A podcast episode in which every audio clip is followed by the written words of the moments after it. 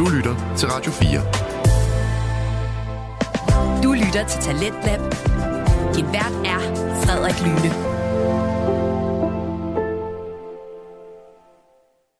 Velkommen tilbage til time 2 af Talenter på Radio 4, programmet som præsenterer til de bedste og mest underholdende fritidspodcast. Vi hørte i sidste time samtale podcasten Gråzonen med Ahmed Omar og Hassan Haji, som talte med deres hele tre gæster i form af de her danske TikTok-stjerner, som kalder sig selv de bedøvende. Men vi skal til noget helt andet nu. Vi skal nemlig høre et afsnit fra den naturvidenskabelige podcast, som hedder En ting ad gangen med værterne Tobias Bjerg og Vilas Jakobsen. Og en ting ad gangen, hvis du ikke ved, hvem de er, det er en, øh, det er en podcast, hvor de to øh, naturvidenskab-nørder, de øh, inviterer lytter med ind i naturvidenskabens verden, hvor den står på en masse lærerige oplevelser, videnskabelige opdagelser og ikke mindst også en masse sjov og hygge. Men i aften, der skal det øh, handle om immunterapi, og hvorvidt man en, måske engang i fremtiden endda kan vaccinere mod kræft. Så jeg synes bare, vi skal øh, komme i gang med at høre om det her spændende emne, så her kommer en ting ad gangen. Immunforsvar. Et system, der hver dag holder os i live, sørger for, at vi ikke bliver syge. Men det viser sig, at flere sygdomme har fundet ud af, hvordan de kan undvige vores immunforsvar. Blandt andet kræft. Men hvorfor fejler immunforsvaret? Og kan vi behandle det? I dag dykker vi ned i, hvordan vi kan redde vores immunforsvar med en behandlingsform, der hedder immunterapi. Velkommen til En ting ad gangen. Godt. Tobias, ved du hvad jeg hader? Nej. Efteråret. Ja, det forstår jeg godt. Og jeg hader også vinteren. Jeg er ikke kæmpe fan af foråret. Er du ikke kæmpe fan? Jeg er ikke kæmpe fan. Hvorfor Jeg er moderat fan. Okay. Fordi det er jo, når, når folk siger, okay, nu begynder det at blive forår og sådan noget, det passer jo ikke. Altså for, folk begynder at tale om, øh, altså hen i marts og sådan nogle ting. Jeg synes, når folk begynder at snakke forår, så er det stadigvæk super koldt. Det bliver, det bliver ikke rigtig godt før juni alligevel. Nej. Så jeg føler, jeg, og foråret klart bedre end efter og vinter. Men jeg synes, foråret bliver hypet op til noget, det ikke er. Sommer nailer den. Sommer nailer den hvert år, mere eller ja. mindre. Ah, synes du det? Den danske sommer? Ah.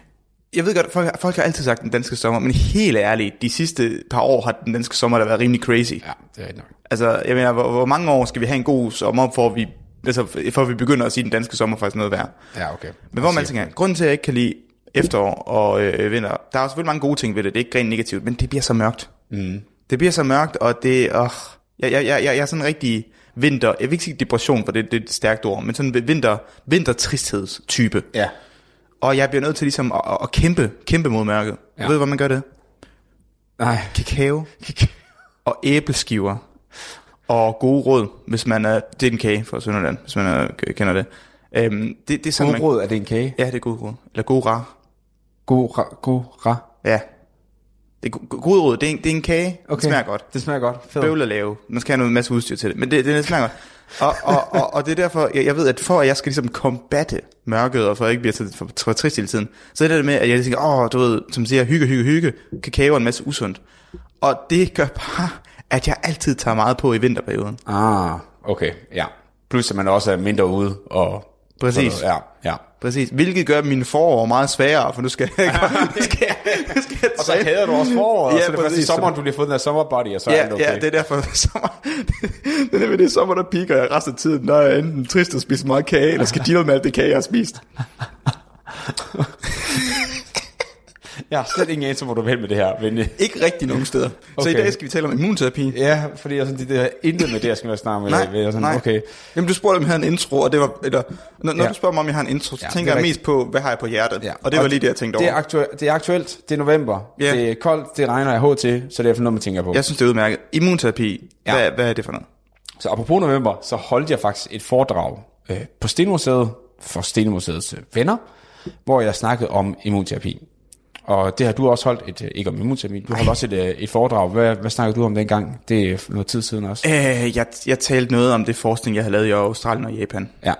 Eller undskyld, som jeg skulle til at lave. Ja, det var lige før jeg altså, tog jeg- afsted. det var før, Så det var ligesom, ja. hvad, hvad der var planlagt. Ja. Så det var før, jeg vidste, jeg skulle til Japan. Så øh, noget, der hedder mikrodosimetri. Så noget, noget af det forskning, jeg lavede der i... Øh, Og så det, havde, det, det er noget det, vi faktisk lavede et afsnit om, da, vi- da du Vi var har- nede i Australien. ja, ja, præcis. mikrodosimetri. Yes, yes, yes. Okay.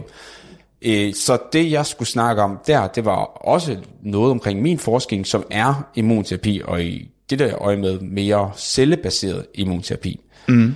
Så det, vi skal snakke om, det hvad, hvad tror du, immunterapi er, ud fra det, jeg bare har sagt nu? Øh, Hvis du tænker over ordet okay, så, så ud over, over, ud over ud for det, du har nævnt nu her, ja. som egentlig bare er ordet, Ja. og noget med celler. bare lige for at være clear. Det, Ja. det, det, det der Ja. bliver sagt indtil Ja. videre. Altså, det må være et eller andet med at prøve at få øh, immunsystemet til at, at kæmpe kampen på en eller anden altså, mm. fasong.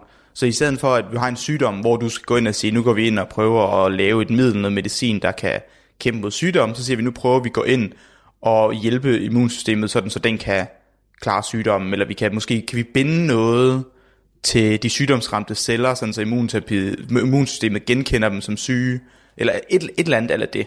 Fuld, fuldstændig korrekt. Så det er Ja. mere sådan, man kan sige, at når vi har en sygdom, sygdom opstår, det der ofte går galt, det er, at der går noget galt i en eller anden celle. Ja. Om det er en celle i maven, eller i huden, eller et eller andet sted, så kan det lede til alle mulige former for sygdomme, og det kan blandt andet være cancer, eller andre autoimmune sygdomme, et eller andet. Og normalt, vi har, det går galt i vores celler hele tiden, i vores øh, i vores øh, normale celler, for eksempel vores hudceller, og når der går galt, så får vi det, der hedder hudkræft for eksempel. Mm. Og det sker ret tit, men ofte så har vi nogle immunceller, der kan skaffe os af med de dårlige celler. Ja. Så, men så er problemet, hvad nu hvis vores immunceller går i stykker? Øh, ja, det lyder jo så skidt, Fordi forstå. immuncellerne, vi snakkede lidt om det sidste gang, da vi snakkede lidt om immunsystemet som sådan en øh, politienhed-agtig. Mm. Forestil dig, hvad gør man, hvis politiet ikke fungerer? Ja, det, ja, det er Det ikke godt. selvfølgelig, hvem, hvem, skal, hvem skal redde politiet? Altså sådan, altså det er sådan et, når vores eget forsvar ikke virker, ja. hvem skal så redde forsvaret? Og det er det, der er hele ideen. Så vi har fundet ud af, at der er rigtig mange sygdomme, hvor det, der går galt, det er, at immunforsvaret ikke er tilstrækkeligt i den måde, den kan behandle sygdommen, eller angribe cellerne, eller genkende, at vi er inficeret med en virus, whatever det kan være. Og det, man så prøver at gøre, det er, hvorfor kan de ikke genkende den her sygdom, og kan vi eventuelt hacke det system og finde ud af, oh, hvordan kan vi ændre det, så du godt kan genkende sygdommen nu, eller fjerne det, som gjorde, at du ikke kunne genkende den, og så videre, og så videre. Ja. Og det er egentlig baggrunden for immunterapi, som egentlig er en bedre helbredelse, kan man sige, af en sygdom, end egentlig, som det du sagde, bare at give et eller andet stof, for eksempel hvis du bare giver et eller andet smertelindrende, så fjerner du egentlig ikke problemet, du fjerner bare ikke konsekvenser af det problem, der kom. Ja. Og et godt eksempel, jeg kan lide med det, det er for eksempel, hvis du har type 1-diabetiker, så øh, det, der sker, det er, at du øh, har det er en autoimmun sygdom, det vil sige, at dine T-celler begynder at nedbryde din bugspyttekirtel, som er den, der producerer insulin. Og hvad mangler du så? Du mangler insulin. Ja, og så, giver man insulin. Præcis. Novo Nordisk Ja. ja. tjener kassen på det, ikke? Men du løser jo ikke rigtig problemet, for du mangler stadigvæk øh, det, der... Ja, du mangler, bu, du mangler bu, øh, bugspytkirtlen til at producere insulin, insulinen. Så en, bedre, en, i princippet have en bedre øh, hvad hedder, løsning, hvis det så var muligt, var mm. at fikse bugspytkirtlen. Præcis. Eller som det, Eller- vi snakkede ja. om i, for et par uger siden omtrent, hvor de havde lavet nogle mus, altså, hvor de kunne in, injicere nogle celler, der kunne producere insulin, når man Ja. spillede musik for dem. Præcis, ja. Øh, også et sindssygt afsnit. Jeg skal sige, det er med en crazy afsnit. Det, det må, ja. altså, hvis man ikke har hørt det, det, ja. Det er simpelthen for vildt. Ja, Ja. Det, det øh, kan man lige tjekke ud. Men i hvert fald, det var i hvert fald et, et eksempel på, når så løser man faktisk problemet, i stedet for bare at give et, altså løse konsekvensen af problemet. Ja, ja, ja. Øh, Så det er det, vi skal snakke lidt om i dag, og hvordan man egentlig kom frem til det. Fordi for man kan komme frem til at behandle immunsystemet, bliver det så at forstå, hvorfor det går galt i immunsystemet. Så det, vi tænker lige, at vi tager et historisk tilbageblik på, hvorfor øh, det gik galt i tilbage, hvordan man har opdaget det, hvordan man har brugt det her immunterapi til at behandle kræft. Okay. Jamen, okay, så, så, gør, så gør vi det så. Ja. Du lytter til En til en gang med Vilas Jacobsen og Tobias Bjerg.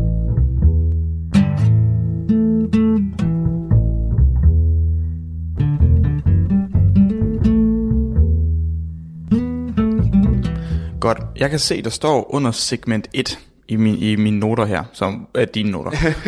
Fortiden, hvordan vi lærte immunsystemet at kende fra, når det gik galt, og hvordan vi udnyttede det.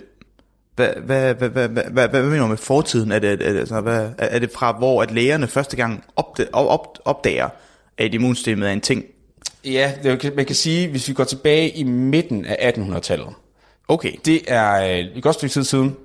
Øh, dengang, der vidste man ikke rigtigt, hvad der forårsagede sygdommen, egentlig. Ah, Men dengang, okay. dengang havde man stadig sådan en idé om, at hvis man var syg, så var det noget med, at du havde en ubalance i nogle væsker i kroppen. At der var tre væsker, Ja, og der var en ubalance, og, der, og, Var det derfor, de og dårlig tappede- luft og sådan noget. Var ikke? det derfor, de tappede blod? Præcis. for, for det synes jeg, var jeg hørt, altså, hvor man hører især, øh, med, hvad hedder det, det engelske ord leeches. Ja, ja, ja. Tæer, nej. Øh, iler. Iler, ja. Præcis. Hvor de putte iler på folk for at tabe blodet, fordi Præcis. der var en væskeubalance. Præcis. Det var en, der havde tre væsker, og en anden tid også, at det var noget dårligt i luften. Kan du huske, at vi snakkede om, hvad malaria var? Ja, ja, ja, ja, ja, Mal. ja. Ah ja, der stod for dårlig luft. Så det var man vidste ikke, det kom fra myg, men troede bare, det var dårlig luft, du var inde under. Men det var ligesom, hvad hedder det, under den øh, sorte død, hvor man, man har den der plague doctor mask, Ja, eller hvad hedder det, fuldstændig. p- pestlæge-masken, right? Hvor at de har det der kæmpe næb, Præcis. og hvor at i bunden af næbet, så var der egentlig en masse urter og sådan noget, der ligesom duftede godt. Ja, så basic var et filter for den dårlige Ja, luft. ja fordi man sagde, sådan, det, hvad, det er en dårlig luft. Hvad er god luft? Øh, blomster og Timian. øh, timian. Ej, jeg ved, jeg ved ikke, hvad der var. et, eller andet, et eller andet, der duftede godt, og så tænkte man, okay, det her det dufter godt, og det duftede dårligt før, så duften er blevet bedre. Ja, ja. præcis. Så det- man, man vidste ikke rigtig noget. Man vidste godt, der findes øh, bakterier, man kunne se dem, mikroskopet var opfundet på det tidspunkt, men man havde ingen anelse om, at de kunne inficere Ja. mennesker som sådan, eller vi havde et immunforsvar. Øh, og jeg kan, jeg kan sige, jeg kan give et shout-out, for jeg har hørt lige et, øh, et afsnit fra øh, Maria, fra Frygtelig Fascinerende, hvor hun faktisk mm. snakkede om øh, det her med øh, fødsler i, i midten af 1800-tallet, hvor en, en ungarsk læge, der hedder Ignaz Semmelweis, han kom frem til, at det måske var en god idé, at man vaskede hænder. Ja. Øh, han kunne ikke helt forklare, hvorfor, men det var måske en god idé, at man skal hænder, inden man gik fra et øh, lig, obducere et lig og gik op for at hjælpe med at tage imod en, øh, Ja, et et barn, barn, ja. født. Ikke? Ja. Det her Maria snakker meget mere om, så vil du høre mere om det, så kan man gå ind og høre det afsnit. Vi skal nok lige linke til, hvad det er for et afsnit. Ja, det kommer til at være i episodebeskrivelsen. Ja, det er i hvert fald ret interessant, fordi han er en kæmpe champ og fik ikke særlig meget øh, ros, ros i, sin, i sin samtid omkring at komme op med det her, at det var en god idé at hænder. Men det er fordi, vi ikke vidste, der findes noget. Nej, vi vidste måske ikke, at der var noget, der hed bakterier eller sådan Præcis. noget. Ja. Men hvis du så går lige 20-30 år længere frem, så har vi ham her, vores, vores main man i immunterapi. Right. William Bradley Coley. Det er et godt navn. Ja. Det er et solidt navn. Ja, han er fra USA, og han var en læge, som der behandlede øh, folk, der havde sarkom. Osteosarkom. Sarkom? Sarkom, som er basically øh, knoglekræft. Nå, for- okay. Som man kunne godt se, at man havde kræft, men man vidste ikke, hvad det var. Man kunne bare se, at det var svulster, ikke? Ofte så kom de store, så man kunne se, at det var store svulster på armen eller på benene, ikke? Mm. Og så det, det bedste, man kunne gøre, det var at skære det væk, og så håbe på, at det gik væk. Men det gjorde det sjældent jo, Nej, fordi nej. i dag så ved vi ligesom, at kræft, det er meget små, øh, det, er, det er enkelt celler, som der går galt, og så det er meget sjældent, du får fjernet det hele, og vi bruger alle mulige scanningsteknikker og alt muligt til at bekæmpe ja, strålingsbehandling for, for at fjerne alle rester af det, ikke? Mm. Øhm, men det vidste de jo ikke dengang. Men han havde så en patient, der kom ind til ham, med sådan her, han skar den væk, og så udover at hun havde det her øh, kræft, så havde hun så også en hudinfektion. Og så gik der ikke, noget, så gik der ikke lang tid, så var hun kureret helt for kræft, og det var væk. Og så var sådan, det var satans. Hun havde en infektion og en og kræft, og så havde en idé, det kan være, at infektionen slog kræften ihjel. Så han Ja. tænkte, den ene sygdom slår den anden sygdom ihjel. Så han snakkede med en anden mm. læge, der havde fundet ud af, at den her sygdom, hun havde, den her hudinfektion, det blev, øh, kom af noget, der hedder Streptococcus pyogenes, det er en bakterie. Så tænkte jeg, nu hvis jeg tager den her bakterie, og så opkoncentrerer den, og dens toksiner, de producerer en masse toksiner, det er måde, de sådan... Nå, og så giver det til... og så giver det til patienter, der har kræft. Og det virkede faktisk på ret mange mennesker. Det eneste problem, det er bare, at toksinet også er toksisk, Ja, giftigt for ja. patienten, så der er en meget fin balancegang mellem at give den rigtige mængde, så du bliver kureret for din kræft, og ikke give for meget, så du dør af de toksiner, altså, du får. er det her egentlig den tidlige stadie af kemo?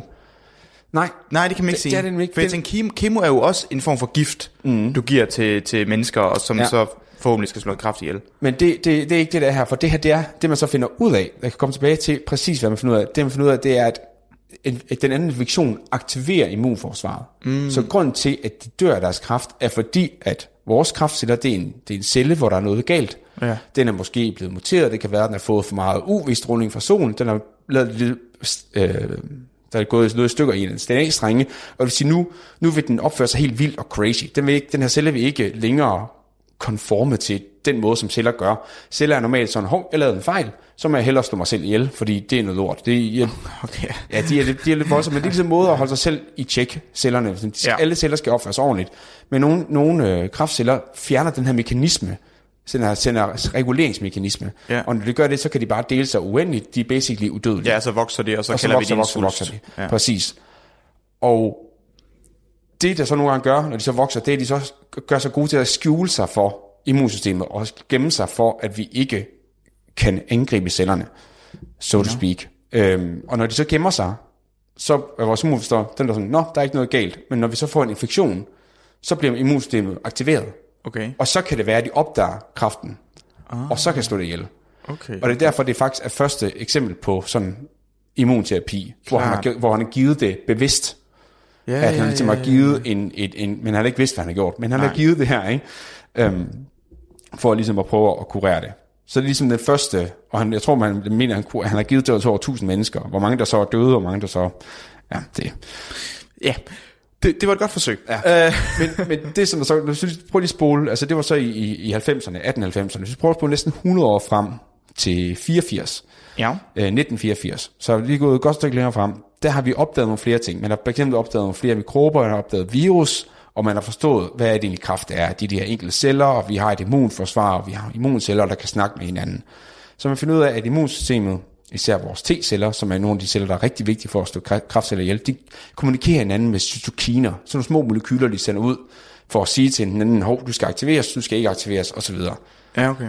Og man finder ud af, at nogle gange det, der går galt, det er, at T-cellerne, de er simpelthen ikke aktiveret. De sender ikke de her molekyler, der kommer ikke molekylerne ud til de her T-celler. Jeg, jeg, tror, jeg tror, det kan nogle gange være svært at forstå det der med, at immunsystemet skal aktiveres. Ja. Altså, det er lidt en sjov ting. Altså, man tænker, eller jeg tænker altid lidt som om, at immunsystemet ligesom altid er der. Fordi immunsystemet jo er, altså vi skal huske når, når vi siger ordet immunsystem, så mener vi for eksempel, der er nogle celler i kroppen, som flyder rundt, Ja. og som interagerer med andre celler, for at tjekke, at den celle er okay eller sygdom. Right? Så det er det, vi mm. mener med immunsystemet, det er, at der er en masse celler, der flyder rundt og, og interagerer med andre Præcis. celler.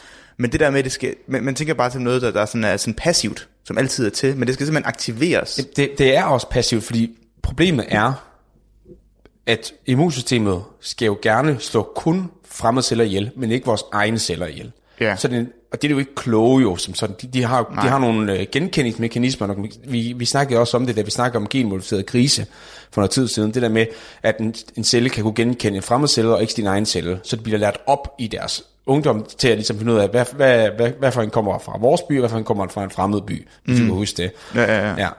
Så, så det er jo meget vigtigt, at de gør det, men, men de skal så også ligesom aktiveres, og derfor har vi flere forskellige immunforsvar, eller immunceller, som der starter den her kaskade af aktiveringer. Og hvis Ja, den her aktivering ja, ikke bliver øh, startet, eller hvis nogle af de her kraftceller har nogle hæmmende signaler på overfladen, eller der kan hæmme immunsystemet, så er vores immunsystem aktiveret der, hvor de skal være aktiveret, og så kan den bare gro for sig selv. Ja, så det, det er måske det der med at sige, at for, altså, det, det, det, det vil sige, at immunsystemet bliver aktiveret, mm. det er, at, at der er nogle celler, som registrerer, at der er noget galt, og så fortæller andre celler, at nu skal de til at gøre noget. Enten Ja. slå den her celle ihjel, eller begynde at producere et stof, eller du ved, så, så du siger, at det er sådan, der er en kaskade af, af følger, der kommer. Ja. Så hvis den der første oprindelige signal om, at der er noget galt, ikke bliver lavet, så starter de andre processer ikke. Nej. Og det er det, vi mener med aktivering af immunsystemet. Ja, Godt så nok. jeg tror, vi brugte et eksempel i vores afsnit om genmodificeret grise, om at hvis vi har en grænsevagt, der står og tjekker alle, der kommer ind, Ja. så siger du, hov, du har et fremmed stof på dig, så tager jeg det her stof her, og så løber jeg ind til politiet siger, jeg har fået det her fremmede stof her, hvis du ser det i, i bybilledet, slå alle de celler ihjel. Ja, ja, ja. Og det er ligesom den aktivering, der skal til. Men hvis den her grænsevagt aldrig bliver præsenteret for det, så kan ham her jo bare leve derinde, Ja, ja. Så uden at blive ikke- opdaget, mm. når han først han er inde, han har gemt sig for immunsystemet. Ikke? Så det, det kræver lidt den der første øh, at finde øh, problemet. Okay. Så det er noget, man finder ud af, at de kan ligesom kommunikere med hinanden, og de har brug for de her cytokiner, og et af de cytokiner hedder IL, IL-2.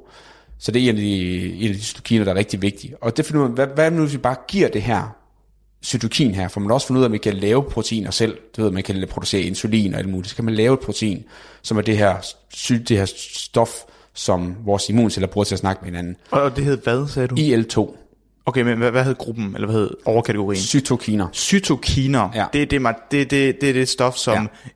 immunceller, hvad det T-spiller specifikt, Ej, det er, alle, er stort set alle immunceller. alle immunceller bruger til at kommunikere med hinanden. Præcis. Så der bliver udsendt det, et, et cytokin, Ja. og en anden, en anden øh, celle fra immunsystemet optager det her cytokin, og har nu fået noget information. Ja, Ja, ligesom de kan læse Aktiverer. det. Ja. Det får en, få en sms. Okay, ja. fint, godt. så, så tænker man, men i stedet for, og, og det var faktisk det, der skete, når du gav det her toksin, dengang for 100 år før det her, Ja. det var, at du fik aktiveret det her, så bliver det de her cytokiner produceret, for netop den her infektion ihjel, men det bliver så også aktiveret til at slå kraften ihjel. Så mm. nogle af de her cytokiner, der bliver produceret. Og de prøvede simpelthen bare at se, om de kunne indsprøjte cytokiner i kroppen, for Præcis. at sige, okay, nu, nu sender vi bare en masse beskeder ind. Ja. Men det virker vel ikke? Øh, jo, Nå, du kan for det eksempel se her, du kan lige prøve at se, jeg har et billede her øh, fra min præsentation. Du kan se der. Du kan Ej, se, fy for... s- Eller mener, okay. der må du godt lige advare mig først, før du viser mig sådan noget der. Hold da op. det er nogen, der har noget melanomkræft, altså modermærkekræft, hvor du kan se, at de faktisk helt forsvinder efter behandling med IL-2. Og det er jo virkelig ja. godt. Men Ja. lige prøv lige her. Før du viser mig nogle rimelig grove medicinske så slemt billeder. det heller ikke. Jeg er sart, Okay, undskyld. men det er okay. Men pointen med billederne er jo god, fordi som du jo så viser mig, når der er lige du falder til ro, forklare, hvad- der, hvad- der lige falder til ro, det er, at det, det øverste jeg så, det var jo det, der ligner nogle sår Ja, øh, omkring øjenbrynet. Ja. Right? Øh, som der, der, der, der, er en sådan ma- ma- masse små, eller sådan mid- middelstore, så sådan, øh, runde sår. Ja. Og de bliver gradvist mindre og mindre. Det, det må være noget, hvad sagde du, det var modermærkekræft, ja. ja.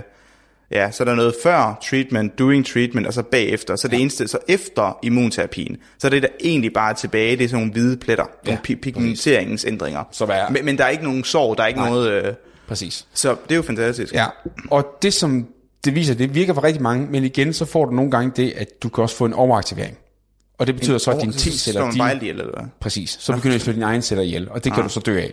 Så det er lidt for Ah. bredt, som du måske også tænker om før, det er måske lidt for bredt, det bliver aktiveret. Jo, det kan godt være, at hvis du har en meget aggressiv kraftform, så kan det slå den ihjel, men hvis du giver for meget, og hvis T-cellerne bliver overaktiveret, så slår den alt ihjel. Mm, okay, okay. Ja, så det var ligesom, så fandt man ud af, okay, så de kan godt kommunikere med, men der er et eller andet mere, der skal til. Så det, man, det der sker over de næste par år, det finder man ud af, at ud over at der er de her molekyler, de kan sende ud, så har immunceller også sådan en bremse og en speeder på sig. Okay. Så i vores immunsystem har en bremse og en speeder, som man kan sige. Der er, no, der var en, der er sådan et øh, meget ret kendt billede, øh, der viser, hvor alle de her ting her, de passer ind i, en, i, i, en, i sådan en bilanalogi, med at man har brændstof for det, er de her cytokiner, men så er der også nogle molekyler, som fungerer som en bremse og som en speeder. Så det man finder ud af, det er, at kraft, de kan simpelthen finde ud af at trykke på vores immunsystems spi, øh, bremse, Nå. og, og fjerne foden fra speederen. Og det er den måde, de undgår immunsystemet. Det er virkelig svært for mig at forstå det her. Øh, Ikke, ikke, ikke fordi det, du siger er crazy komplekst, men fordi, at jeg har jo altid tænkt kraft som en, en, en genfejl, mm. når cellerne deler sig. Og normalt, så når vi taler om sygdomme, der udvikler sig og bliver gode til at gøre ting, så er man, okay, jamen der er den her malaria, whatever, der er en sygdom, som har spredt sig meget, der er en corona, right? Ja. Som muterer og bliver bedre til ting. Altså, der er en form for evolutionsproces. Ja. Og så kan, så kan jeg godt se, okay, den her covid har spredt sig rigtig meget, og med tiden har den, har den udviklet nogle processer, der viser at være fordelagtige, og så kan den gøre nogle ting. Yep. Men kraft er jo ikke noget, der udvikler sig på den måde. Jo.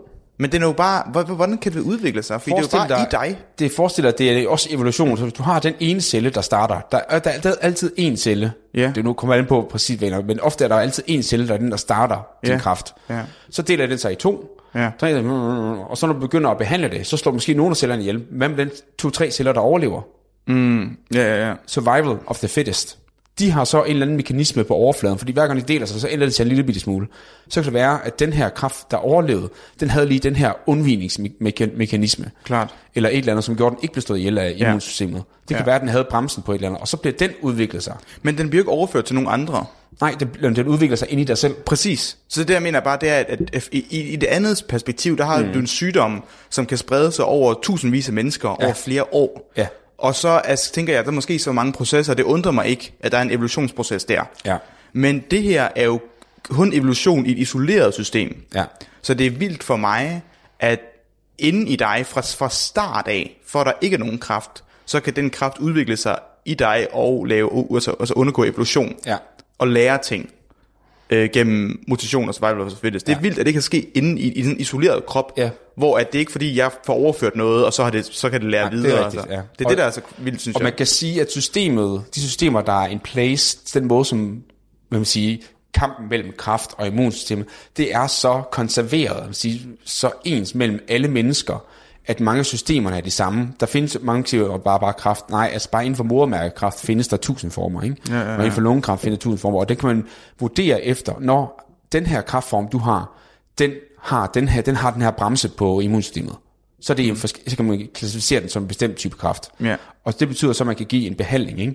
Og det er jo det, man så fundet ud af, okay, hvis nu at den her immu- øh, kraft, den giver den her bremse, den trykker på vores bremse, så øh, giver vi et antistof, der blokerer, at vi kan trykke på bremsen. Så vi fjerner ligesom kraftens fod fra bremsen, så mm. vores øh, immunsystem kan angribe igen. Eller vi kan også give et stof, der aktiverer speederen på immunsystemet. Meget specifikt, når de er i kontakt med kraftcellerne. Okay. Så det er ligesom en måde, man sådan kan, kan, kan gøre det, og det kalder man checkpoint inhibitorer, øh, som er det, man, man bruger i den her. Og det bliver meget, meget vidt brugt, der bliver stadig udviklet flere og flere og flere af de her øh, molekyler, som man kan bruge, som er bare antistoffer, man sprøjter ind, som så binder enten til kraftcellerne eller til vores immunsystem, og gør, at de øh, ikke bliver hæmmet, eller at de bliver aktiveret, basically, okay. Når de er i kontakt med øh, kraftcellerne. Okay, okay. Og det gør det meget mere specifikt, netop at det gør, at de ikke bare dræber fremmede, eller dræber dine egne celler, men det kun bliver, sker, når de er i kontakt med, immun, øh, med kraftcellerne. Okay, okay. Så det er ligesom et safety system, ikke? Ja. Øh, og det her, det bringer også den der tanke ind om, at der er en meget fin balance mellem overaktivering og underaktivering af immunsystemet, som vi også snakkede om tidligere, med at enten så har du en overaktivering, altså for eksempel når kraft den får lov til at gro, så er det fordi vi har en underaktivering af immunsystemet, og hvis vi har en overaktivering af immunsystemet, så ender det ofte i en autoimmun sygdom, som for eksempel ledegigt eller type 1 diabetes Ja, videre. ja.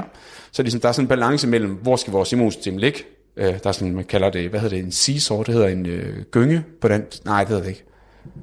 Hvad hedder det, sådan en, øh, Vippe? en vippe, præcis. Det er sådan en vippe, man kan forestille sig mellem overaktivering og underaktivering, hvor den skal ligesom balancere perfekt i midten. Mm. For meget i den ene ende, så får du autoimmun sygdom, for meget i den anden ende, så får du kræft. Uha, det, ja.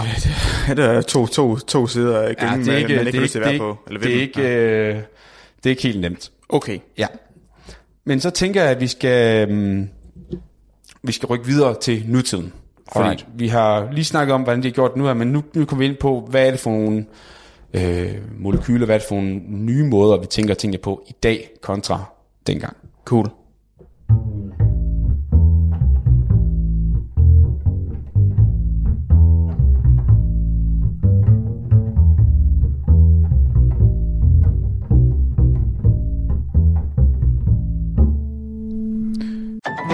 Du lytter til Radio 4.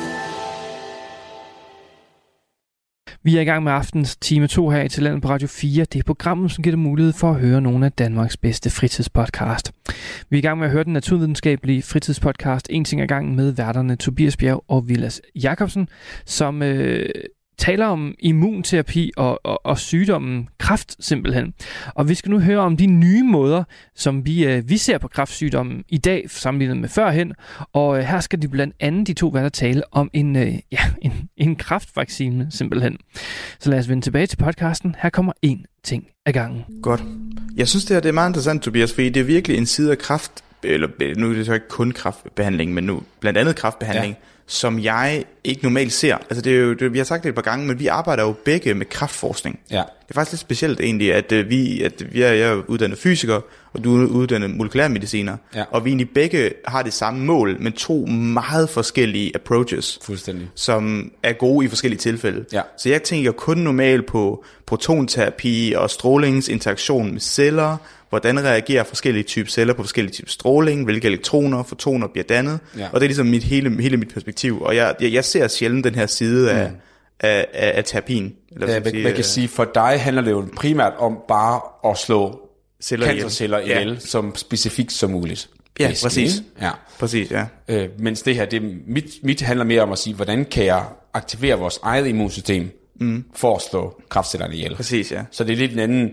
Man, man vil ikke sige, at de er konkurrenter, man vil sige, at, at Nej. øh, man kan sige, det man oftest vil gøre, de første line treatment, first line, første linje behandling, det vil altid være øh, kirurgi, kemo og stråling. Ja. Fordi de, de er relativt nemme, de er high throughput, altså man kan få mange igennem, det er nemt at gøre, og det koster relativt få penge at gøre det her. Ja. Øhm, ofte kan man fjerne langt største, især hvis det er en stor tumor med, med stråling, eller med, hvad hedder det, med, øh, med kirurgi, og så Ja. vil man kunne stråle det mere resten væk. Altså eller typisk så stråler man området omkring, for at der, hvis der skulle være noget form for Præcis. mikroskopisk spredning, Ja. ja. eller sådan noget lignende. Og så hvis det ikke virker, så går man så videre til nogle af dem her. Og der er så mange af de her behandlinger, hvor man ved, hvis, hvis man laver en måling på dem, så ved man, oh, okay, du kommer ikke til at få, du vil godt, vil godt skære dit modermærke væk, men vi bliver nødt til at lige give dig det her immunterapi oveni, så er vi sikre på, ja. den er væk, aktiv. Ja. Jeg kan se her, at nu, nu, skal, nu skal vi tale om i, immunterapi i, i dagens Danmark, Ja. og, og der, har, der er din første bullet point, det synes jeg er noget ret crazy. Det er jo faktisk kraftvacciner. Præcis. Det synes jeg, er, det, fortæl mig noget om det, for det Ja. lyder helt vildt spændende. Så Faktisk. du kunne måske, du kunne måske starte med, nu har vi snakket om vacciner ret meget. Åh, her nej. Så måske kan du lige at sige, hvad, hvad er det nu en vaccine er? Okay, så va- vacciner, som vi bruger dem i dag, er, at øh, du ofte identificerer et for eksempel spike-protein på overfladen af sygdom eller sygdomsramte celler, så vidt jeg forstår. Så tanken er, at du vil gerne finde noget ved den her sygdom, så lad os sige, det, det er en corona, mm. øh, kan man sige coronacelle, ved corona kan vel inficere en celle. Ja. ja. Så lad os sige en coronacelle, du vil gerne sige, hvordan kan jeg finde ud af, hvilke af normale celler, hvad er coronaceller. Så identificerer du noget ved den her coronacelle, som er unikt. Og det kan for eksempel være det, som vi har talt om før, der hedder et spike-protein, som er et protein, der sidder på overfladen af en coronaramt celle, som ligesom kan, in, så du kan infiltrere eller bryde igennem overfladen af andre celler, så du kan komme mm. ind i andre celler og sprede din sygdom. Så hvis du nu siger, okay, det er noget unikt corona har, de har den her protein, der sidder på overfladen. Yes. Så hvis vi kan identificere, hvad er det for et protein, hvordan ser det ud, så kan vi lave en vaccine, som er harmløs for mennesker, så den er, den er ikke farlig, det er ikke sygdom, men noget harmløs, som har det her spike-protein på sig. Og så når jeg giver det til dig i en vaccine, så jeg giver dig noget vaccinemiddel, som har det spike-protein i sig, så vil din krop forhåbentlig lære at genkende det her vaccine med det her spike-protein. Og så vil din krop ligesom træne sig selv i at kunne slå alle celler ihjel, hvor den, som den genkender, har det her protein på overfladen. Og tanken er så nu, at nu når din krop er blevet trænet til at genkende det her protein specifikt, så når du får corona, så vil den sige, hov, her er endnu en celle, som har det her spike-protein på overfladen. Jeg ved ikke, om det er corona, eller om det egentlig er vaccinen, men jeg genkender det, og nu slår den ihjel. Yes. Det er sådan, jeg husker vacciner, at du finder noget genkendeligt på sygdomsramte celler, og træner kroppen til at genkende den her unikke trait, eller hvad det er. Præcis. Ja, så man kan sige, der er, der er nogle få ting, der er vigtige for, at en vaccination fungerer. Ja. Du, du siger, at man finder det her target, det kan være spike-protein på overfladen. Det er simpelthen noget, som vi normalt vil bruge til at genkende øh, virus på. Så normalt, vi får normalt basically det samme, der sker, når du bliver inficeret første omgang. Så genkender noget på forhånd, det er spike-proteinet, der ligger på for, øh, overfladen af virus, som er, ligger på overfladen af de inficerede celler, og så ligesom slå den ihjel, som du sagde. Så tænker man, hvorfor kan vi ikke bare give det her og lære dem at genkende det her med det samme? Men det vigtigste er også, at immunsystemet skal blive aktiveret for mm. at kunne genkende det. Altså, Ja. det skal, det skal ligesom have en, en hukommelse. Ja. Ellers så fungerer det ikke rigtigt. Hvis de ikke får en hukommelse, så fungerer det ikke. Okay. Øh, Men du har fuldstændig ret. Man lærer ligesom øh, vores immunsystem at genkende et eller andet. Og det er jo, nogen vil kalde det her generelt for immunterapi, for du ligesom booster øh, vores immunsystem. Men forskellen er ved det her, det er, at du giver det før du bliver syg. Ja. Så det er ikke rigtig en terapi, det er mere forebyggelse. Vaccination i sin idé er forebyggelse og ikke terapi. Ja. Men hvordan giver det så ko- øh, kontekst i cancer eller i kræft? Det er fordi, at du simpelthen tager noget af en patient, der har øh, kræftsygdom, så tager du måske laver, hvad hedder det, surgery, altså kirurgi på den her person, og så fjerner du kræften, og så har du det her kræft, øh, i- bogstaveligt talt i hånden, eller hvor du har det, og så mm. topper du op i små stykker, og så inaktiverer du, slår det ihjel, og så sprøjter du basically tilbage ind i patienten. Samme patient. Ja. Okay. Og så med det her, så håber man, at man kan lære, fordi ofte så har den groet så stor, fordi immunsystemet ikke kan genkende den jo. Så der er et eller andet ved det her, som har gjort, at vores eget immunsystem ikke kan genkende kræften. Mm. Men så tænker vi, hvis nu vi slår det ihjel, og så giver det ind i små bidder i kroppen, så forhåbentlig så giver vi vores patients immunsystem en vaccine mod sin egen kraft.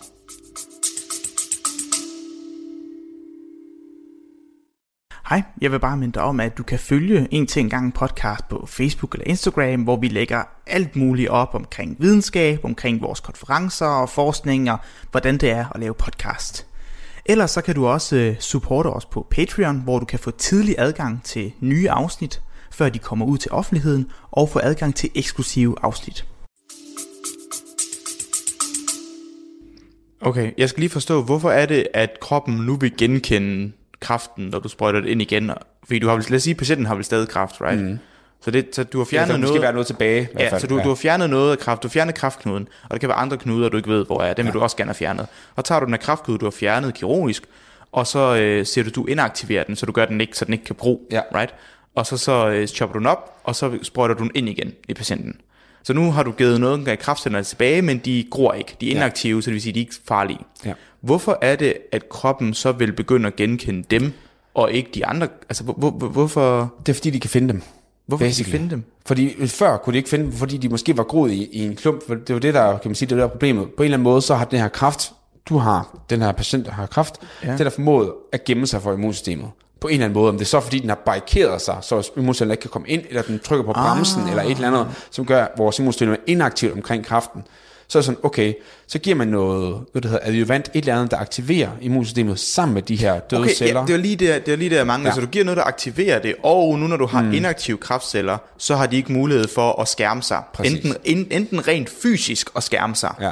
ved at lægge noget omkring, eller også så at gøre immunsystemet inaktivt på en anden måde. Præcis. Så nu er det aktivt, ja. og kraftcellen er død på en måde, Ja. men, men den er der jo trods alt stadigvæk. Ja. Okay. Og så er det ligesom ideen, så kan vi øh, forhåbentlig øh, angribe kraften øh, direkte på, baseret på det, det var prøvet ind.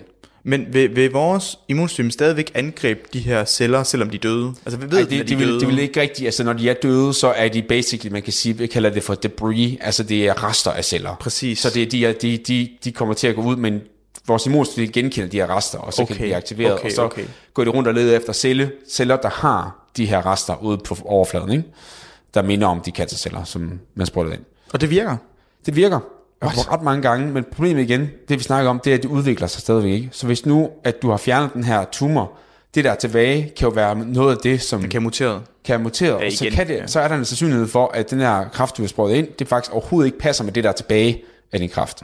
Og det er også derfor, det nogle gange ikke virker så godt. Men, men, men og, og, og, også når det går så hurtigt. Altså mener bare, lad os sige, ja. Du, laver, du laver indgrebet onsdag. Der, der, der tager du ud, så prepper du, og så får du den nye vaccine fredag ja, eller Men mandag. Man kan, man kan sige, at problemet er ikke så meget tiden, problemet er mere, at kraften den er, kan være så heterogen. Man kan sige, Ja. det, det kan være så forskelligt fra sted til sted. Ja. Så det kan være, at det du tilfældigvis sprøjter ind, kan ikke være det, som det er det, der er tilbage, der er overlevet. Nej, okay. Så det kan være så forskelligt, det giver mening. Plus, der er sandsynlighed, som du sagde før, at vores immunsystem ikke bliver aktiveret nok, og vi så dermed ikke får lavet den her immunaktivering, der kan slå kraftcellerne ihjel. Hmm. Så det er sådan de, de ting, man har problemer med. Og så var det, man kom frem til, kunne vi ikke bare være en idé og bare tage vores immunceller ud af kroppen, og så aktivere dem direkte. Og så aktiverer dem direkte. Ja. Okay. Og det er sådan den næste helt store. Det er der, vi kommer til celleterapi. Og øh, det er blandt andet det, jeg arbejder med. Okay. Så det, man har fundet ud af de næste sidste 15 år, man er gået virkelig hurtigt Okay, de sidste det- det er 15 ret år. nyt. Ja. Okay. Det, man har fået de sidste 15 år, det er, at man for det første kan indsætte gener, som man har lyst til i genomet. Ja. Øh, der, hvor du har lyst, hvordan du har lyst til det. Det har Blandt jeg andet ved det, der hedder om. CRISPR. Ja, ja, ja, præcis. Ja, den, den kender jeg godt. jeg, jeg, jeg har lige været til en konf- lige, jeg var til konf- konference i London, ja. og der var en, der talte om CRISPR. Det var for at detektere, hvilken type den, øh, DNA-skade øh, ja. protonterapi kan lave på celler. Øh, det var faktisk helt vildt interessant talk, men det er lige meget. Ja. Ja. Ja, den, den kendte jeg godt. Yes, Woo! præcis. Sådan. Yes. Yes. Ja. I CRISPR, hvor man meget specifikt kan klippe i DNA'et, og så indsætte et stykke, eller fjerne et gen helt, hvis man godt vil have det væk. Og man har fundet ud af, at man kan udnytte for eksempel sådan noget som HIV-virus. Mm. HIV er rigtig god til at sætte sit eget genom ind i vores genom, så den gemmer sig selv ind i vores genom. Og det har man tænkt, hey, det kan vi da også udnytte, at de gør det her. Så man har fjernet alle de farlige ting ved HIV, og så har man gjort, hey, vi kan nu indsætte hvilket som helst gen, vi har, i øh, hvilket som helst celle, vi har lyst til. Ja. Øh, og de to ting, som jeg arbejder med i mit dagligdag, for eksempel, hvor vi ligesom, hvis jeg har lyst til at lave, tage det her gen, så kan jeg indsætte det i nogle celler ved hjælp af at lave de her virusinfektioner i celler. Øh, harmløse virusinfektioner. Mm.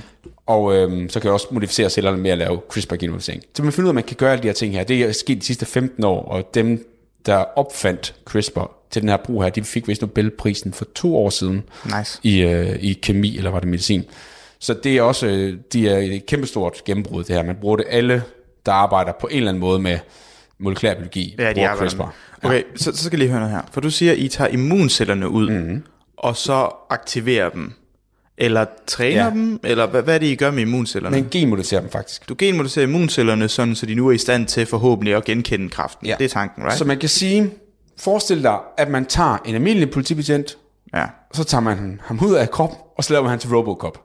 Åh, oh, det er et godt eksempel. Det kan jeg Basically. godt. Det okay. Så man, man, man tager det der, det hedder CAR-T-terapi, og det står for Chimeric Antigen øh, receptor, som egentlig betyder, at man, man tager den normalt bruger T-cellen, mm. sin T-cellereceptor, som en overflademarkør til at genkende øh, en cancercelle, eller hvad den skal slå ihjel. Men det er ikke altid, det fungerer lige godt det her. Så tænker man, hvad hvis du bare sætter en ind, som der bare er en super receptor, Ja. som når den binder til specifik cancercellen, så man sætter et, et, et, ligesom en nøgle foran, der passer perfekt til de cancerceller, du skal slå ihjel, mm. og så i indersiden, indersiden af cellen sætter du så et eller andet aktiveringssignal, som bare siger, gå amok. Ja, ja. Øhm, så skyder ihjel, altså kæmpe guns, ikke? så bare smider, giver dem kæmpe guns, så de her CAR T-celler, de slår bare helt vildt godt ihjel. Så man tager dine egne T-celler ud, så giver man den her øh, genmodificering, og så, så får man til at dele sig helt vildt. Så man giver det her IL-2, jeg snakker om før, det her cytokin, man fandt ud af tilbage Ja, i 80'erne. ja. Så deler det sig helt vildt, og så sprøjter man tilbage i den samme patient, og så har du simpelthen givet dig selv nogle superimmunceller, der kan slå din cancer ihjel. Men bare lige for at være clear, hvordan er det nu, at de her immunceller nu kan genkende kræften? Det kan det, fordi at man på de her celler har, har lagt en nøgle, receptoren har man lavet specifikt til den cancerform, som du har. Men bare lige for, men du havner ikke i samme problem som før, fordi du sagde noget med, når jamen, hvis du tager noget, lad os sige, du tager noget kraft ud, og så genkender nø- Ja. nøgle, eller genkender receptoren, mm. så kunne de vel også, de andre kraftceller kunne vel have muteret til en anden Yes. receptor. Så, så det, det eneste, der er her, det er, er det også meget specifikt, så det man bruger oftest, det er til B-celle-lymfom. Og det vil sige, at Okay. når det er sådan, at du har B-celle-lymfom, det, det vil sige, at det er dine B-celler, der er syge, det er dem, der har kræft. Okay. Og alle B-celler, det vil kun holde sig til B-celler, alle B-celler udtrykker en bestemt markør på overfladen, det hedder CD19. Det er ikke vigtigt. Okay. Men den overf- en bestemt markør, det hedder jern B-celle, en B-cellemarkør, ikke? Og så, så sætter du den på, og så dræber du basically alle B-celler i kroppen. Så de her CAR-T-celler dræber alle dine B-celler. Ja, det, det lyder sådan cirka negativt. Det, det er det, men det er værre end at dø af kræft. Ja. Og det viser sig, at du faktisk relativt godt kan overleve uden B-celler. For du har nogle andre resp- responser. Du kan ikke lave antistoffer, men du har stadig dit T-cellerespons. Okay, nu, nu, nu siger jeg bare noget. Kan, mm. Det kan godt være, det var noget. Kan man ikke, før man gør det her, gemme nogle B-celler, fix, fix dem med CRISPR, og så gå amok på kroppen, slå alle B-celler ihjel, og så indsprøjte nogle raske B-celler tilbage? I princippet, jo, så vil man nok tage nogle stamceller ud og gøre det. Jeg ved ikke, om nogen gør det, men du kan jo sige, at et problem med det her, det er egentlig i forvejen, at det her det er ekstremt dyrt. Okay. Det koster omkring 1-2 millioner kroner per patient per behandling. Hvor fanden er det så dyrt? Fordi det her det er jo helt individual- individualiseret. Ja, ja, men ja. Så det vil ja. sige, at det tager måske en måned at lave det her okay. behandling, ikke? Og det, Ja. du skal tage din egen ud, og du har 2, 3, 4, 5 forskere på at lave det her på fuld tid. Ja. Så det er altså den der, deres løn og alt muligt, så plus Ja, øh, øh, reagens og alle de ting, og det er altså ikke billigt, og så nej, også, nej, at det tager lang tid at udvikle det i første omgang, og de skal tjene nogle penge hjem for det clinical trials, der er gået igennem, så det er mm. kanon dyrt. okay. Så det er en af de store problemer, og man prøver så at gøre det billigere ved, at man potentielt kan lave sådan nogle universelle T-celler. For det grund til, at du skal bruge dine egne, er fordi, det snakker vi også om i den genmodificerede grise, det der med organtransplantation, man skal, være, man skal matche med sin, øh, med sin donor-agtig. Ja, ja, ja. Så hvis jeg, hvis jeg, jeg putter mine T-celler ind i dine, så vil dine T-celler bare dræbe alle mine med det Klar. samme. Eller omvendt, afhængig af hvem der var i, I, hvem, i, ja. overtal, kan man Yes, sige. yes, ikke? yes. De vil ikke kunne lide hinanden i hvert fald. ja.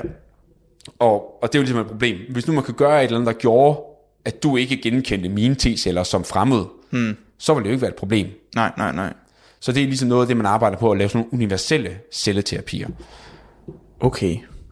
Ja, og det er faktisk det, som mit projekt handler om. Jeg arbejder som en anden immuncelle. Det kan godt være, at vi skal tage et helt afsnit, hvor vi snakker mere om, hvad jeg laver på et tidspunkt. Ja, det er måske en meget god idé. Ja, hvor jeg arbejder med en speciel immuncelle, som der arbejder lidt anderledes. Øhm, der hedder PDC, eller plasmacytoide dendritiske celler. Det er et meget svært Det er et ord godt ord. Ja, Det er langt. ja det er langt. Men okay. Ja, og, men det viser sig måske, at de her øh, ikke immunceller måske ikke bliver genkendt af, af, af fremmede celler, så måske man kan godt give PDC'er fra en patient til en anden. Ah, okay, okay. Og de har også, de kan både slå øh, kraftceller ihjel, men de kan også godt aktivere andre immunceller. Så de har sådan en dobbelt effekt. Okay. Og det håber, man, det håber vi jo så på, at det måske kan være et, enten en hjælp til øh, assisterende cellebehandling, eller også en, hvad kan man sige, en, en behandling for sig selv. Hvis det er en behandling for sig selv, så er det i hvert fald billigere, fordi du kan, ligesom, du kan prep de her celler før. Så du, Præcis. du skal ikke have fem personer, der arbejder Ja. fuldtid en måned. Altså det, Det, det er i hvert fald, øh, det er i hvert fald men, men er det her speci- det er, det er specifikt stadigvæk for den her krafttype,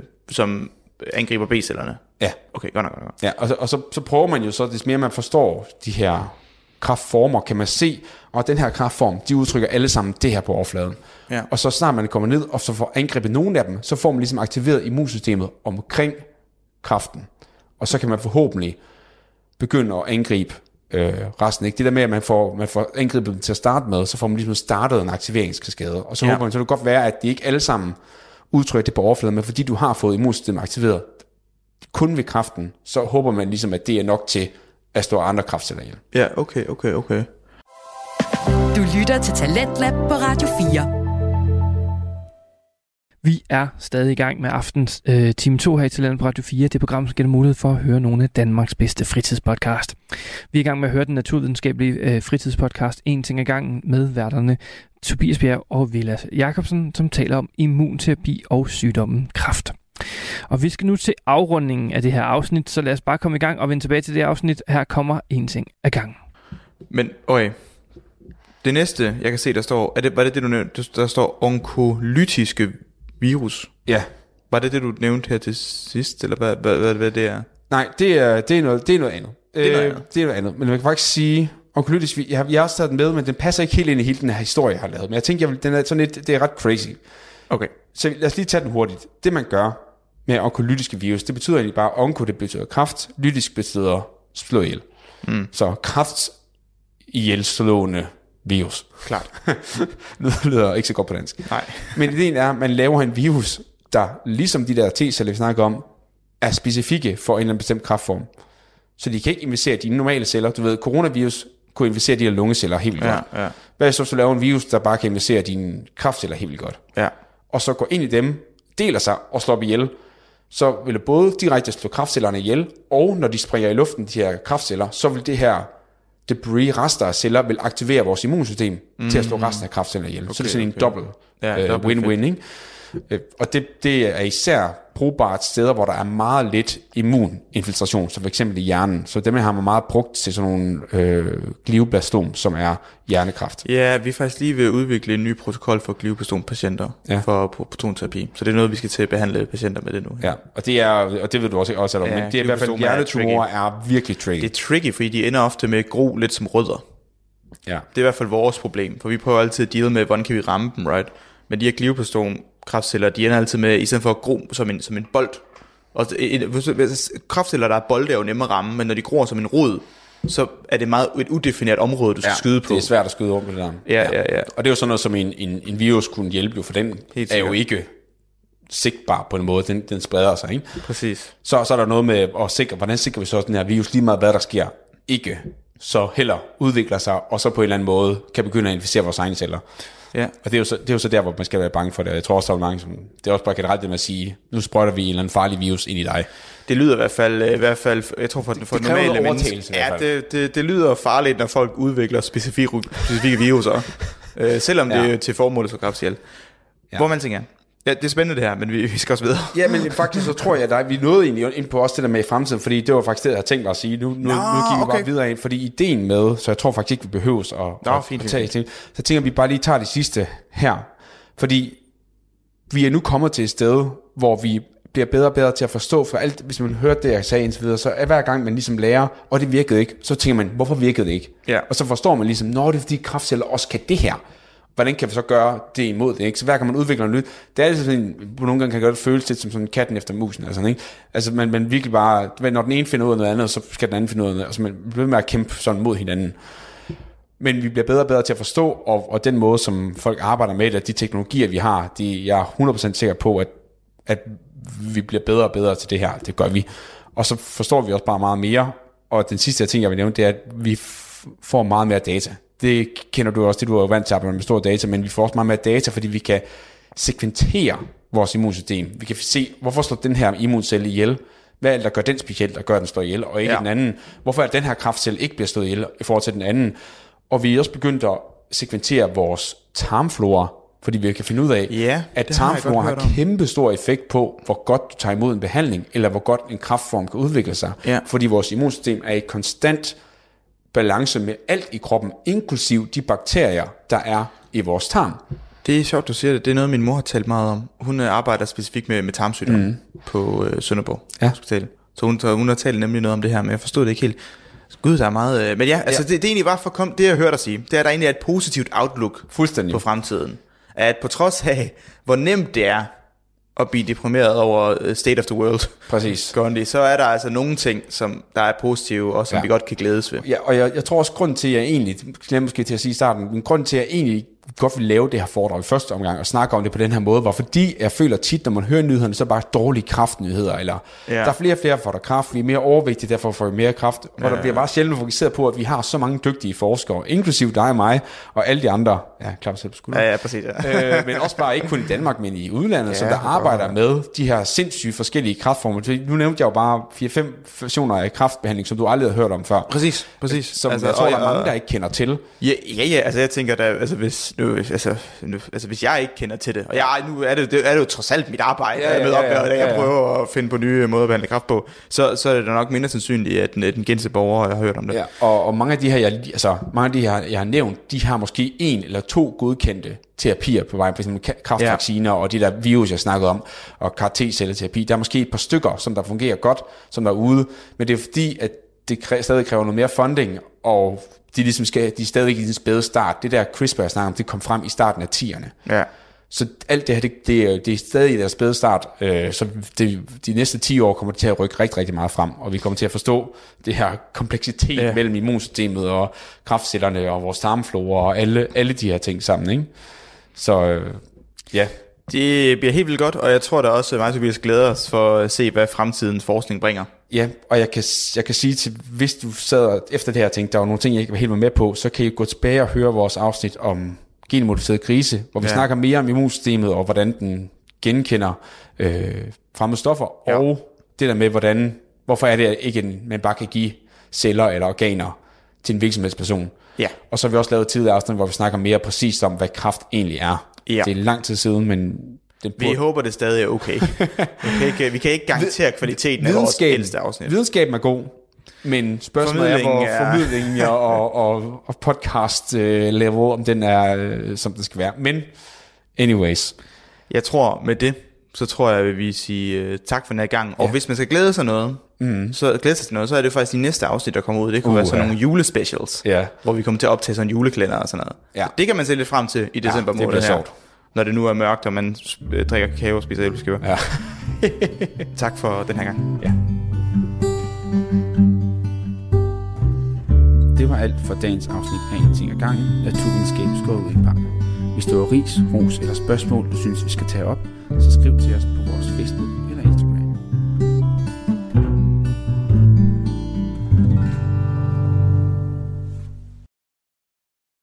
Som noget nyt kan man nu bestemme et emne, som vi skal tage op her i podcasten.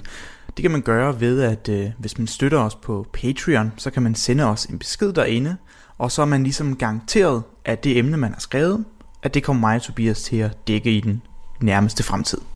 Så hvis det lyder som noget for jer, så kan I gå ind på patreon.com og søge på en ting ad gangen og finde os derinde. Tak for at lytte med. Du lytter til Radio 4. Du lytter til Talenter på Radio 4, og ja, vi er desværre simpelthen ved at være ved ende på, øh, på aftens program. Vi har lige netop hørt afslutningen på den naturvidenskabelige øh, fritidspodcast En ting ad gangen, som har værterne Tobias Bjerg og Vilas Jacobsen, og her talte de øh, simpelthen om immunterapi og sygdommen kræft. Og jeg bare lige øh, kort her knytte en kommentar til den, den forfærdelige sygdom kræft. Øh, jeg synes simpelthen, og det kan godt være, at man er blevet mere bevidst om det eller et eller andet, øh, men jeg synes simpelthen, det er så vildt, hvor mange jeg kender øh, i min omgangskreds, som kender nogen, eller har nogle pårørende eller noget, som har haft kræft eller har kræft. Altså, det er sådan helt absurd, synes jeg, hvor, hvor, hvor almen det nærmest er blevet øh, for en sygdom at have. Øhm, og der kan der sikkert godt være nogle, nogle grunde, jeg ikke lige kan komme i tanke om, eller det er fordi, vi omgiver os med mere øh, kemi, end vi plejer, eller hvad det er. Jeg synes bare, det er vildt at tænke på, at, øhm, at det er bare, det er, den her med, at den er bare grænseløs på en eller anden måde, når det kommer til kroppen. Altså, øh, det er ikke fordi, man, der er den her en type af kræft. Den er simpelthen, det er ikke, altså, den, den, den inficerer simpelthen flere områder, og det synes jeg godt nok er, det er sådan, det, er sådan en mærkelig størrelse at forholde sig til på en eller anden måde, at det her, det er, øh, at den her sygdom, det, er, altså man, man, jeg forestiller mig sådan en, en form for en masse, der en eller anden bare indtager en, og sådan lige så stille bare river en fra hinanden på en eller anden øh, virkelig øh, forfærdelig måde. Jeg synes godt nok, øh, det, jeg synes godt nok, det er absurd at tænke på, hvor, hvor, hvor, hvor almindeligt det i hvert fald er blevet, synes jeg i hvert fald. Det kan godt være, at jeg tager helt fejl. Det, det, det, det føles i hvert fald bare sådan, når man, når man snakker med folk, synes jeg. Men udover en ting ad gangen, så hørte vi også et afsnit fra en anden øh, øh, podcast. Det var samtale-podcasten Gråzonen med værterne Ahmed Omar og øh, Hassan Haji. Du kan finde flere afsnit fra begge fritidspodcast øh, ind på din foretrukne podcasttjeneste, og alle Radio 4's programmer, dem kan du finde på vores hjemmeside og i vores app. Nu er det tid til nattevagten her på kanalen. Mit navn det er Frederik Lyne. Tak for denne gang. Vi høres ved. Du har lyttet til en podcast fra Radio 4. Find flere episoder i vores app, eller der, hvor du lytter til podcast.